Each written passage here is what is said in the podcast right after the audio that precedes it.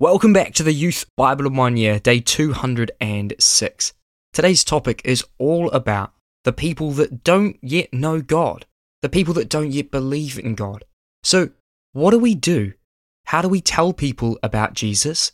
And what do we do with this anguish, but also the passion for those that we love, with a trust in God's ultimate sovereignty? In February 1974, I had an encounter with Jesus Christ that totally changed my life. I understood He had died for me. I experienced His love. I knew God was real. I knew the extraordinary blessings of a relationship with Jesus. But almost immediately afterwards, I experienced what Paul speaks about in this passage a huge sorrow, an enormous pain deep within me.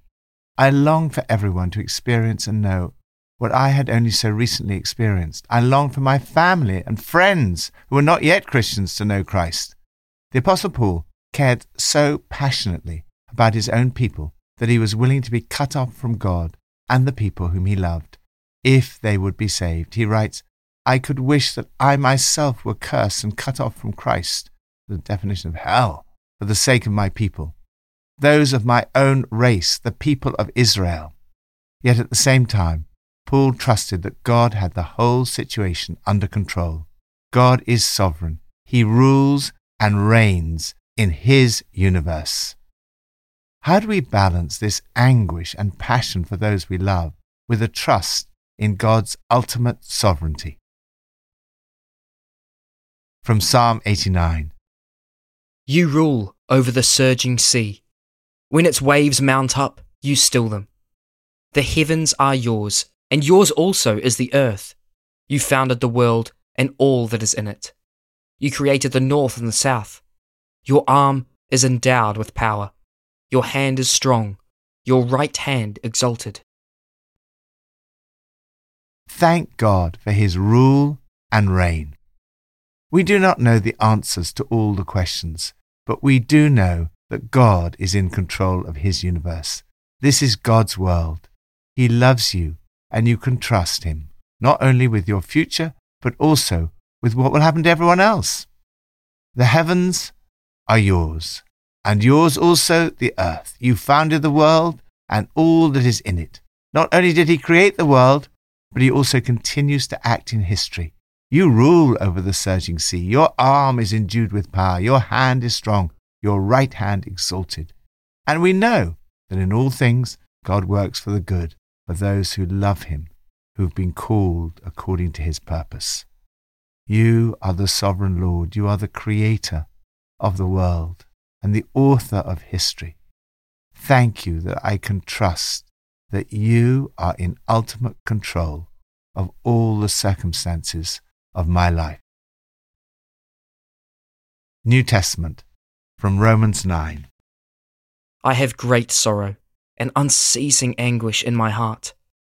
For I could wish that I myself were cursed and cut off from Christ for the sake of my people, those of my own race, the people of Israel. Theirs is the adoption, theirs the divine glory, the covenants, the receiving of the law, the temple worship, and the promises. Theirs are the patriarchs, and from them is traced the human ancestry of the Messiah, who is God over all, forever praised. Amen. It is not as though God's word had failed. For not all who are descended from Israel are Israel, nor because they are his descendants are they all Abraham's children. On the contrary, it is through Isaac that your offspring will be reckoned. In other words, it is not the children by physical descent who are God's children, but it is the children of the promise who are regarded as Abraham's offspring. Not only that, but Rebekah's children were conceived at the same time by our father Isaac. Yet, before the twins were born, or had done anything good or bad, in order that God's purpose and election might stand, not by works, but by him who calls, she was told, The older will serve the younger, just as it is written, Jacob I loved, but Esau I hated. What then shall we say? Is God unjust? Not at all. For he says to Moses, I will have mercy on whom I have mercy, and I will have compassion on whom I have compassion. It does not, therefore, depend on human desire or effort, but on God's mercy. Trust in his mercy and compassion. That's not fair, is the cry not only of children, but also of many adults considering the Christian faith. Having reached the peak of the epistle at the end of chapter 8, Paul turns to consider the race of Israel in chapters 9 to 11. Paul did not think of becoming a Christian as being converted from Judaism. Rather, he thought of it as becoming part of the fulfillment of true Israelites and true children of Abraham. For Paul, it was intensely personal. He calls Israel my people, meaning not Christians, but Jews. They were his family. He'd grown up with them. He said that he suffers great sorrow and unceasing anguish. Some seem to suggest that there's no more sorrow in life after someone becomes a Christian. But for Paul, with great joy also came great sorrow and pain. It's a strange paradox. You too may feel this great sorrow about members of your family or friends who seem to be outside the kingdom, or when people reject Jesus. Paul cared so much for their salvation that he was prepared not just to die for them, but to be cut off from Christ, the ultimate terror for Paul.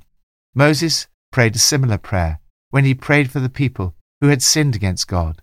Please forgive their sin, but if not, then blot me out of the book you have written. God will not accept either Moses's or Paul's offer and sacrifice because neither of their lives could atone for the sins of his people. It is only the life of the sinless Jesus who could do that. Jesus is willing to be cursed and cut off for us. He was not only willing, his sacrifice was accepted and effective. There is nothing that you can add to it. Yet, to Paul's great sadness, he realizes that most of his own people have rejected this extraordinary gift of redemption and forgiveness. God has offered them and us everything, and yet they can choose to reject it. What makes it even sadder for Paul is that they are God's chosen people. God, in his sovereignty, had chosen the people of Israel. They had everything going for them family, glory, covenants, revelation, worship, promises, to say nothing of being the race that produced the Messiah, the Christ, who is God over everything, always. With that background, he faces the burning question that must have tormented him throughout his ministry. Did God's promise fail? His answer is no, it did not. What then is the explanation? His first answer is to say, in effect, Have you never noticed that God never made promises to all Abraham's descendants? He then gives two illustrations, one of Isaac as compared to his brother, the other of Jacob as against Esau. In both cases, the promise was given to one and not to the other. Is that fair? Is that grounds for complaining that God is unfair? His answer is that if anyone says God is unfair, they do not know God. The doctrine of election is based on God's mercy. I'm in charge of mercy. I'm in charge of compassion. Compassion doesn't originate in our bleeding hearts or moral sweat, but in God's mercy. The words mercy and compassion appear seven times. You can trust God about your future and those you love.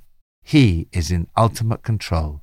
It is His sovereign responsibility. The Bible does not answer all the questions, but it speaks of both God's great compassion and His justice. It teaches both election and free will. Free will means we are responsible for our own choices. Very often, the truth in the Bible is not at one pole or the other, nor in between, but at both poles at once. This is not a mystery that the Bible solves for us. There are some things about which we have to conclude with the psalmist such knowledge is too wonderful for me. We need to hold on to the truths of election and free will at the same time.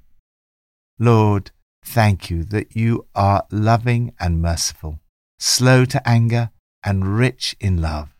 Thank you that you died for us on the cross so that all who believe in you can be set free.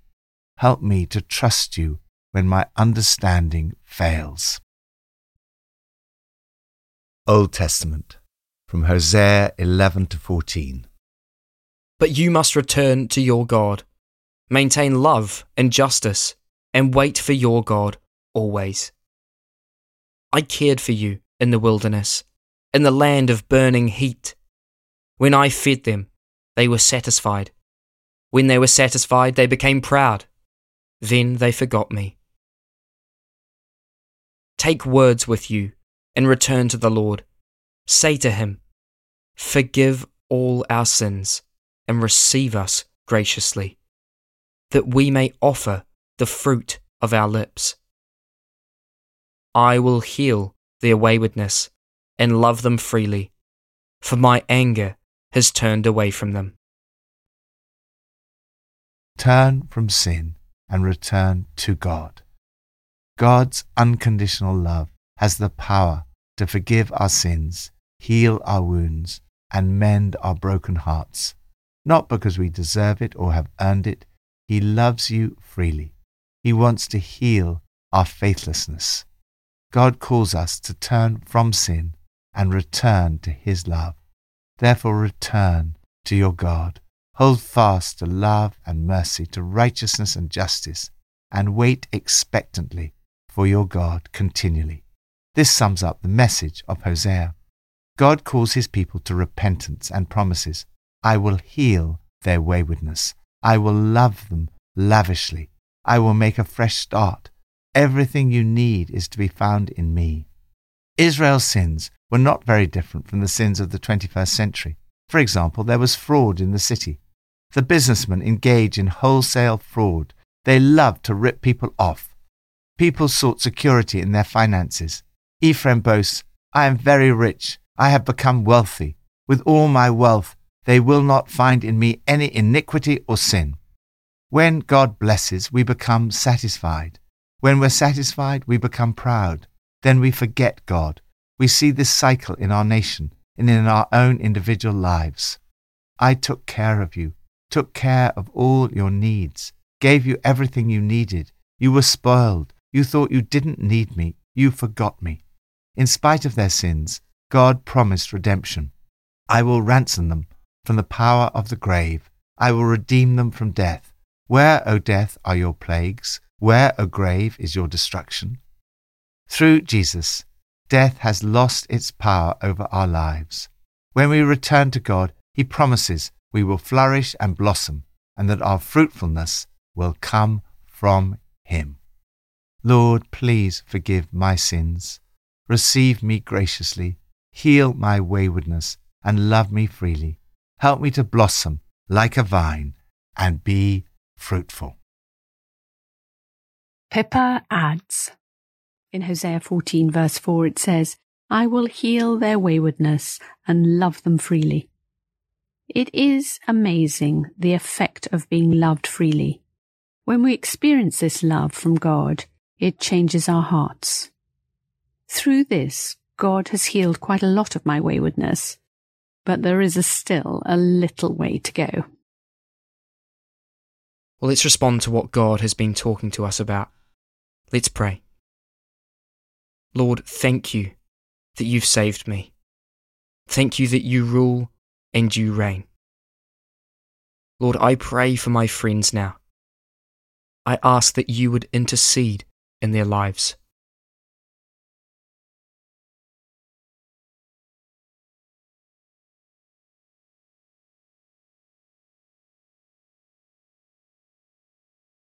Lord, I trust in your mercy and compassion. I ask that you would have mercy on me and also have mercy on my friends and family. Lord, pour out your compassion.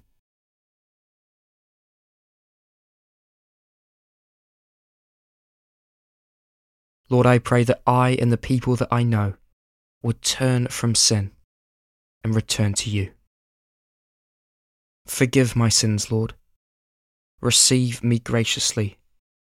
Heal me and love me. I pray all of these things in your holy name. Amen.